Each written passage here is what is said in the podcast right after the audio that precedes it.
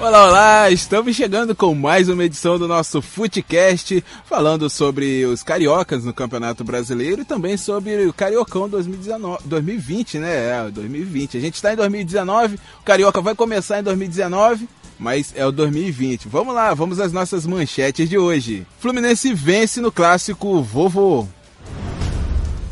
Flamengo abre 5 pontos de vantagem para o segundo colocado. Vasco perde para o Santos com mais um pênalti perdido. E a mudança de datas no Cariocão 2020. Bem, vamos lá, vamos começar falando do clássico vovô, o, o clássico, né, carioca mais antigo, né? Mas e deu o tricolor carioca. Vitória para o Fluminense. E aí, João? E Barroca fora, né? Olá, Sávio. Olá, amigos. É, o Botafogo é, perdeu seu técnico, né? Quarta derrota consecutiva, não deu pro, pro Barroca. E o Fluminense, com o primeiro jogo já do Marcão efetivado, é, foi efetivado às vésperas do clássico, conseguiu encontrar né, um time do, do Fluminense que vence mais uma, consegue se distanciar um pouco mais da zona de rebaixamento. Falando um pouco agora aqui do Botafogo, né, em relação à demissão do Eduardo Barroca, vai ter dificuldades para encontrar um técnico com o mesmo perfil, é, um perfil de, de, de tentar, né, é, encontrar um time ideal. Vai, vai ter dificuldades. Quem vai é, assumir interinamente, por enquanto, é o Bruno Lazzaroni. E vai tentar encontrar lá. O Botafogo vai ter muitos desfalques. O Bruno Lazzaroni que deve ser efetivado. Né? Ele vai jogar, vai comandar vai uma, depender, duas, né? vai efetivar, porque não vai encontrar ninguém. É, com salário baixo. Botafogo vai depender do jogo, né, da quarta-feira diante do Goiás, onde o Botafogo vai ter muitos desfalques, inclusive o Gatito Fernandes, a zaga completa praticamente, né? O Gatito Fernandes, o Marcinho, o Gatito Fernandes pela seleção paraguaia, o Marcinho que foi convocado para a seleção brasileira, o Carly suspenso, só o Gabriel que vai ter é, que vai ser mantido, né? E o Gilson também está suspenso pelo terceiro amarelo, então o Botafogo vai vir bem desfalcado na, na sua linha de defesa e vai ter que encontrar algo melhor, né? Algo a mais para tentar vencer o Goiás. E, ao contrário do Botafogo, né, que vem de quatro derrotas consecutivas, o Goiás vem de quatro vitórias é, seguidas. Deu uma arrancada impressionante no campeonato, já chegou na primeira parte da, da, da tabela, né? E vem fazendo lá um bom trabalho é, com o Ney Franco. E o Botafogo não dá sorte contra o Goiás, né? É, verdade, perdeu né, o, o jogo de ida é, do, do turno, na verdade, é, lá no Serra Dourada e vai ter que encontrar forças aí para voltar a vencer. O jogo no Newton Santos vai ser na quarta-feira. E com esses desfalques, sem técnico, vamos ver como o Botafogo se porta para essa partida. Agora falando rapidamente do Fluminense antes de passar aqui a bola para os nossos dois é, outros comentaristas, né, o João Felipe e o Lucas Arantes, o Marcão encontrou um time. Encontrou um time, o Daniel foi um jogador, uma peça importante, eu tinha até falado, comentado aqui na semana passada na vitória diante do Grêmio no Maracanã. O Daniel é um contraponto. É, o Alan também um muito bom jogador. É, essa transição é, e afastando da linha de campo o Nenê e o Ganso, né? o Nenê jogando mais solto e o Ganso um pouco mais preso, é, fazendo a distribuição é, do meio campo, a saída de jogo, é, foi fundamental para que o Fluminense conseguisse um desempenho melhor com uma transição defesa e ataque muito mais interessante. E também é enaltecer aqui a, a jogada do Gilberto, né? O cruzamento do Gilberto. Achei que teve falha do Carly e do Gatito nessa, nessa jogada. Mas a antecipação do Johnny, né? Que vinha aí há 10 jogos sem marcar. É, conseguiu fazer o gol da vitória do Fluminense nesse caso. É, agora, hein, Lucas Arantes? O Marcão, o João bem disse, encontrou o time do Fluminense, encontrou o time para o Fluminense, melhor dizendo. Não precisava essa dor de cabeça toda com Oswaldo Oliveira coisa que sabia que ia dar M. É verdade, sabe? Olá, meu amigo, olá a todos que vão nos escutar aí. É verdade, sabe? Não precisava ter a dor de cabeça que teve com o Oswaldo. Ele, querendo ou não, é, teve a briga ali com, com o Ganso. E isso não é algo legal, né? É, e falando do Marcão, Marcão, o estilo de jogo dele lembrou muito o Fernando Diniz. O Fluminense propôs o jogo desde o início, mesmo o Botafogo jogando em casa. O Fluminense que parecia ser o mandante, jogando melhor, tendo mais posse de bola, chutando mais ao gol. E como o João destacou, né? Certos jogadores ali que vem jogando bem, dessa, desde quanto o Grêmio até agora contra o Botafogo. o Alan, o próprio Daniel, o Nenê ontem que surpreendeu uh, todo mundo, jogou bem também, o Gilberto que deu passe. E é o estilo de jogo que lembrou o Fernando Diniz, com mais posse de bola, é, segurando o jogo, cadenciando o jogo. O Ganso também, a bola rodando nos pés deles, nos pés dele. E isso facilitou muito. Já o Botafogo, né, que está estacionado nos 27 pontos, é, tá ali no, tá correndo perigo, né? Agora tem um jogo complicado. O Botafogo tem que abrir o olho e eu não demitiria o Barroca, porque o time é muito limitado. É, você tem certas peças ali, Diego Souza, tem o Cícero, tem que fazer esses caras jogarem bola, né? Porque eles que são os destaques do time. O Diego Souza tem que assumir responsabilidade, o Cícero também. É, o Botafogo tem que abrir o olho e o Fluminense, que foi a 25 pontos, está encostando no Vasco e no Botafogo, né? É, no caso do, do, do Barroca aí, é a mesma coisa você pegar é, é um marinheiro que não tem tanta experiência, mas um bom marinheiro, colocar ele para comandar um navio furado. Ele vai afundar e a culpa não vai ser dele. Não vai dar certo. E aí não tem como. Eu também não demitiria ele. Ele estava fazendo um bom trabalho. No começo, quando ele tinha o Eric, é, ele fazia um bom trabalho. Porque o Eric era a peça que fazia o gol, que faz, finalizava no Botafogo, que hoje não tem. Não, não tem. tem. Não tem mesmo. Tem Inclusive... que colocar o Zé Geraldo lá para poder finalizar da arquibancada, pô. Pra finalizar, porque hoje não tem. Você vai colocar pimpão. Que é pimpão? Pimpão é urso, pô. Entrou mal, entrou muito mal. Inclusive, é, o, o, Botafogo entrou com o Diego Souza jogando um pouco mais recuado. E o Vinícius Tanque, né? Que é um jogador da base do Botafogo, entrou como titular, né? E as substituições depois foram a saída do Luiz Fernando, que também não faz gol também há um tempo. Ele e a é entrada do Pimpão e do Vitor Rangel, né? É. Também não entraram bem. O, o, o, Luiz Fernando não é aquele jogador finalizador, né? Aquele jogador mais de arrancada, de levar a bola pro campo de ataque. Exatamente. O finalizador que o Botafogo tem hoje é o Alex Santana, que não é um atacante. E não jogou, né? É, tá pô, machucado. Não pode machucado, jogar. não jogou. Vai ter que fazer uma cirurgia, não, uma artroscopia, se não tô enganado. É, uma, uma, uma perda muito grande pro, pro Botafogo, ele que vinha sendo destaque, inclusive já vestindo a camisa 10 do, do Glorioso. Mas é uma situação bem delicada do, do Botafogo para essa sequência, né? Quatro derrotas seguidas.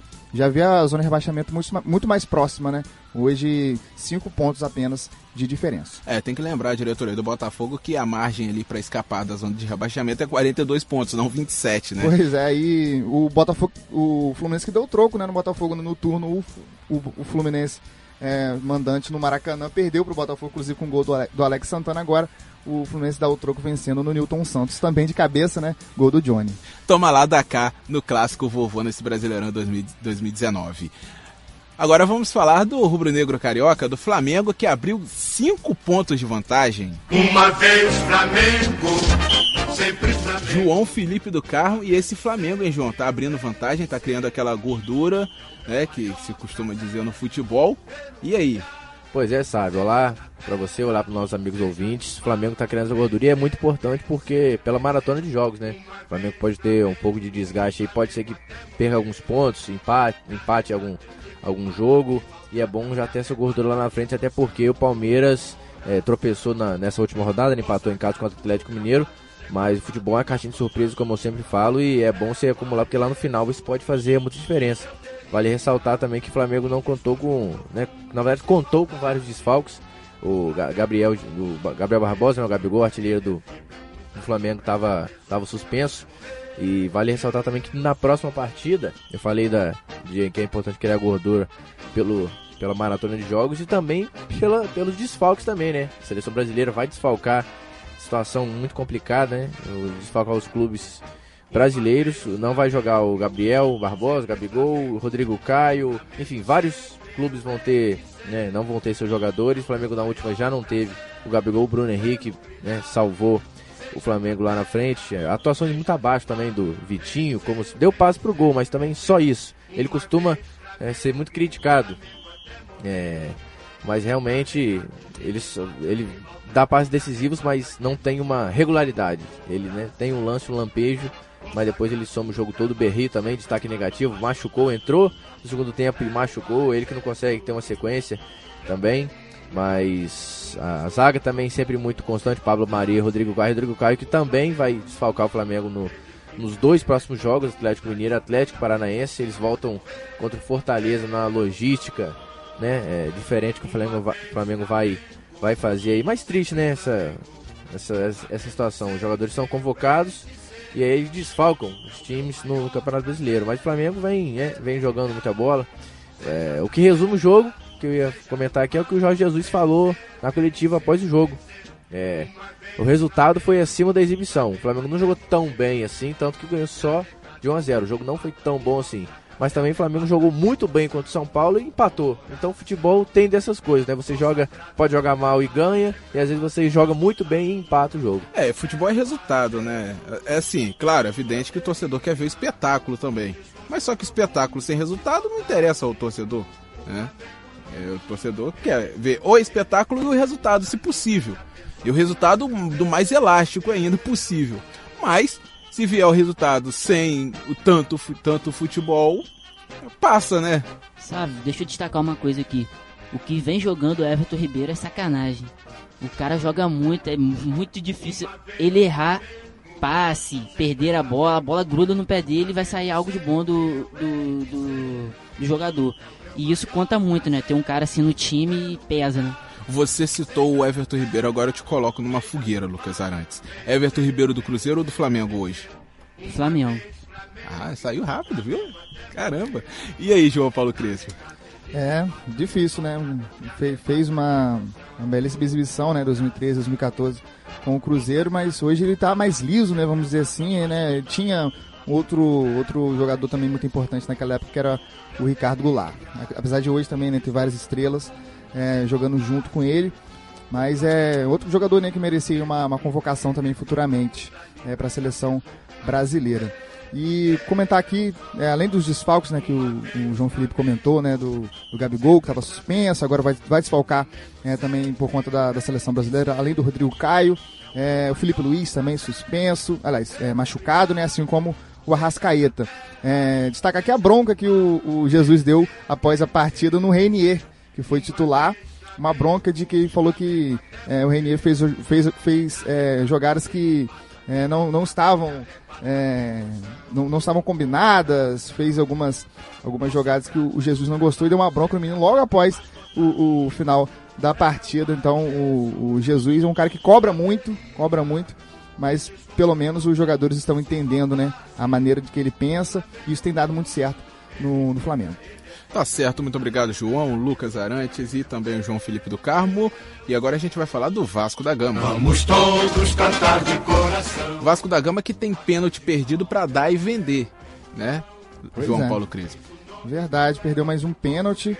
É, em nove rodadas, quatro pênaltis perdidos tem feito muita diferença é, nos resultados é, que o Vasco é, poderia né, somar né, mais pontos, então foi, foi mais um pênalti perdido dessa vez pro Rossi, é, pelo Rossi, que tinha feito na rodada anterior é, um jogo atrasado contra o Atlético Mineiro e acabou perdendo, bateu no mesmo canto e o Everson acabou pegando. É, o início do jogo, o Santos começou melhor, é, jogador, jogadores de ponta, né? É, os dois pontas, o Thailson, que foi a, a grande surpresa do São Paulo para essa partida, e do outro lado é, tinha o tinha o Soteudo pelo, pelo outro lado, além do Sacha transitando e o São Paulo entrou com três zagueiros nessa, nessa partida, coisa que ele vem fazendo nos últimos jogos para tentar inibir é, a, a, velocidade, né? Que foi a principal arma do Vasco na partida, né? Com Rossi, com Marrone e com o Thales Magno. Então essa, essa formação do Santos foi exatamente para inibir. Até certo ponto deu certo, mas após o, a segunda parte do primeiro tempo, o Vasco começou a jogar melhor, criando as, as oportunidades, teve a bola na trave do André, depois teve o pênalti perdido, e no segundo tempo o Santos fez gol logo no início, isso acabou sendo determinante, o Vasco não conseguiu é, reverter, né, não conseguiu é, empatar logo, como aconteceu na, no jogo contra o Atlético Mineiro, e foi pesando, né, foi pesando é, a pressão, né? A torcida lotou mais uma vez São Januário. O Vasco parou de vencer em casa, né? Vem, vem somando os últimos pontos fora de casa, vitórias aí diante da Chapecoense, vitória é, contra o Atlético Mineiro, todas fora de casa e dentro de casa já não ganha três jogos. Depois da vitória, aquela vitória contra o São Paulo, teve o, o, a derrota para o Bahia, foi bem dolorosa, teve um empate contra o Atlético Paranaense, agora essa derrota contra o Santos, o Vasco agora joga contra o Havaí fora de casa para tentar recuperar esses pontos perdidos. Sim, Lucas Arantes. É, eu costumo dizer que normalmente as torcidas comemoram quando o time tem um pênalti marcado. A do Vasco fica meio receosa, porque não sabe, fica com medo se, se a bola vai, vai entrar ou não. Porque não tem um jogador ali que você confie para bater pênalti e marcar o gol, né? É, na minha opinião, o batedor do, do pênalti tinha que ser o Danilo Barcelos, aquela batida de confiança, como o João falou mais cedo aqui em off. A batida no meio forte que o goleiro dificilmente vai pegar. E a, o Luxemburgo acabou determinando que o Rossi cobrasse o pênalti. É, esse time tem que treinar pênalti aí no dia a dia, porque tá muito difícil pro é, Vasco brigando ali embaixo. Perder essa quantidade de pênalti aí vai contar muito no final do, do da, no final na tabela, né? Exatamente. Exatamente. O, Danilo Barcelos tinha pegado a bola inicialmente, mas o Luxemburgo pediu para o Rossi bater, né? O Danilo até no intervalo comenta que é, o Iago o Pikachu, que era cobrador oficial até pouco tempo, mas depois de uma sequência de dois pênaltis perdidos, perdeu essa condição. É, Bruno César já, já bateu, também perdeu. É, mas tem que definir um batedor e deixar ele até o fim, dar confiança para esse jogador, né? Não ficar passando a responsabilidade pro Rossi, Danilo, Iago é, e outros jogadores. Tem que definir um batedor oficial para aquela bola de segurança e fazer o gol, né? O Vasco sentiu falta do Raul para essa partida, né? Suspenso. E entrou o Andrei, não entrou bem, né? Apesar de a bola na trave. E para a próxima rodada terá desfalques também importantes. É, o Leandro Castão, capitão, está suspenso. O, o, reserva dele, né, que seria o Ricardo Graça, acabou levando um cartão no banco de reserva já no fim da partida, também suspenso. Então poderemos, é, então provavelmente teremos é, o Erley e Oswaldo Henriques na, na zaga diante do Havaí e também o Marrone suspenso. Pode ser que entre o Ribamar ou o Cleiton. O Luxemburgo vai ter é, poucos dias aí para definir isso. É, sabe, Vasco terminou a partida com quatro atacantes: o Cleito, o Ribamar, o Thales e o Marrone. Só que não tinha um cara no meio campo, né? Assim fica difícil. Ficava, é, o Leandro Castan pegava a bola e ó, jogava a bola, dava um bagão pra frente toda hora pro, pro, atacantes brigarem. Só que a zaga do Santos é muito alta. Aí fica difícil, aí não deu, não teve como, não teve jeito. Quando o Evandro foi expulso, o Santos amarrou muito o jogo, fez, fez aquela famosa cera, né? Se eu não me engano, ele foi expulso com 35 minutos de jogo, o Santos amarrou o jogo o tempo todo. A bola, se a bola rolou em 5 minutos desse, desse tempo todo, foi muito, sabe? Tá certo, Lucas Arantes, muito obrigado. João Paulo Crispo também. Agora é hora de falar do Campeonato Carioca, que teve as datas mais uma vez alteradas. Ah, palmas, palmas para, para a Ferge, e maravilha. Me parece que a Ferge tinha, tinha, tinha montado o calendário do Campeonato Carioca antes de saber do calendário da CBF. Pois e é. o Campeonato Carioca ia terminar depois do Campeonato Brasileiro começar. Que maravilha, que beleza. Aqui também, cá entre nós, né? Pra que ficar alterando? Ninguém assiste essa porcaria mesmo, ninguém quer saber do Campeonato Carioca mesmo. Pois é. é. Bagunça. O Campeonato Carioca já é bagunçado antes de começar. Depois dizem por que, que os times do interior de São Paulo estão na frente dos nossos times aqui do interior, né? Cara, falo pra você, eu sou mais radical ainda. Time, tem time do interior de São Paulo que está mais à frente do que time grande do, do Rio. Concordo. Tá, Concordo. Tem time do interior de São Paulo mais à frente o do RB que time Bragantino daqui daqui uns 5 anos ou até menos vai estar na frente que muitos times do Rio aí, É, com certeza. Pô, o Bragantino, que é o, o líder né, da Série B, vai estar na Série A ano que vem com toda certeza. É, a organização. O Campeonato Carioca já começa bagunçado antes de, de começar no, arbitra, no arbitral. Aí fica complicado, né? João Paulo Muito. tem as datas aí pra gente pra Tenho aqui, passar. a gente falou na semana passada ah, que o Carioca vai começar é, em 5 de janeiro, vai até o dia dia 26 de, de janeiro a seletiva e na noite de sexta-feira, né? Toda sexta-feira à noite todo mundo pensando em algo melhor, mas a federação resolveu mudar as datas, né? Todo mundo pensando já é, planejar o final de semana, curtir aí o, o, o, o fim da semana, mas aí o, o, a federação, né? A FERJ acabou anunciando então que a seletiva vai começar em 21 de dezembro, né? Aquela data maravilhosa, né? Antes do Natal, é, próximo do Ano Novo e os times cariocas vão estar tá pensando em correr no sol. 21 de dezembro a 12 de janeiro a seletiva então e o carioca, né, a Taça Guanabara começa em 18 de janeiro e o carioca enfim termina no dia 26 de abril, sabe? O certo seria você montar faz, tá certo que, que é, é, há aquele saudosismo todo, né, do Campeonato Carioca, é, da Taça Guanabara, Taça Rio. Você montar um, um Cara, não é querendo copiar, não é querendo é, é, é, paulistanear o estado do Rio de Janeiro, né? Mas Não dá, não tem como você fazer uma seletiva. É complicado. Aí, aí você acaba pegando dois times que vão ficar um ano inteiro parado. Como que se mantém?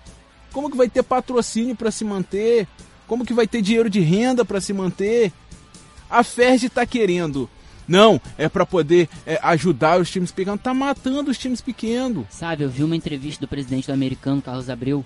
Como o João trouxe aqui, o campeonato começa em dezembro, né? O presidente do americano, Carlos Abreu, falou que ele não sabe quem ele vai enfrentar no primeiro jogo, sendo que ele tem toda a logística, tem que alugar hotel, não sabe se vai alugar hotel em Nova Iguaçu, não sabe se vai alugar hotel em Macaé, Aí fica difícil. Aí o cara vai planejar como o seu time tem que treinar, tem que começar a treinar. Como que ele vai planejar isso aí? Tem a logística por trás, né?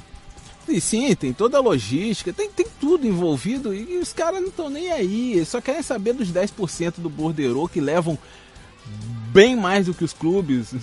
Pô, teve um jogo, cara, impressionante. Teve, teve jogo de time grande no Campeonato Carioca deste ano de 2019 que os times saíram no vermelho porque não tinha renda. E você tem que pagar o, o estádio, você tem que pagar a, a, a, a, polícia, o bombeiro, né? Que tem que ter tudo, a ambulância, tudo. Você tem que ter, você tem o custo de manutenção de estádio do caramba quatro para poder o time sair no vermelho. O time tá pagando para disputar o Campeonato Carioca, isso é uma vergonha.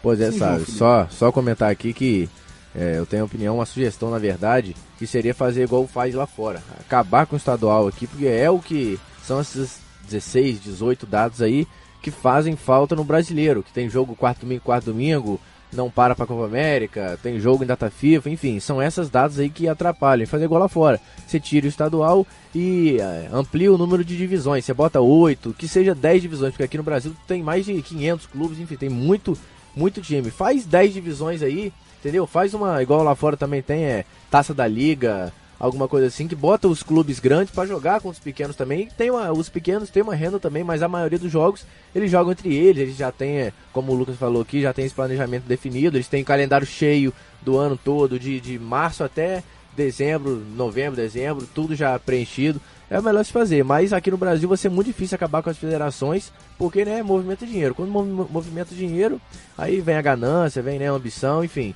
É, muita coisa interfere nisso aí, mas seria o melhor fazer isso, né, na minha opinião. Ah, concordo, concordo plenamente, né? A gente aqui, a gente tem que encerrar, senão vai ficar muito extenso, porque o assunto é extenso, né? É complicado, é complicado. Há várias é, é, é opções a se fazer, há vários modos. Essa que o João Felipe falou é uma delas. Só que aí há, se acaba embarreirando no, na, nos próprios presidentes dos times de menor investimento, que não querem abrir mão de jogar com os grandes. É, então são várias coisas que você não consegue agradar a, a gregos e troianos, né, como diz o, o, ditado. Mas você tem que fazer de uma forma que o futebol prevaleça. Não são as federações, não são uh, os presidentes dos clubes, é o futebol, porque o torcedor quer o futebol e esse é o que banca o futebol, que banca os times. Vamos ficando por aqui nessa. Na quinta-feira a gente está de volta. É isso aí, João Paulo Crespo. Forte abraço para você, até quinta. Grande abraço, quinta-feira a gente vai trazer aqui então a rodada do meio de semana. Lucas Arantes, tchau, tchau, até quinta. Forte abraço, Sávio, até quinta-feira. Valeu, João Felipe do Carmo. Forte abraço, até quinta. Valeu, até quinta-feira, estaremos aí. Forte abraço a todos, ótima semana. Esse foi mais um episódio do nosso Footcast.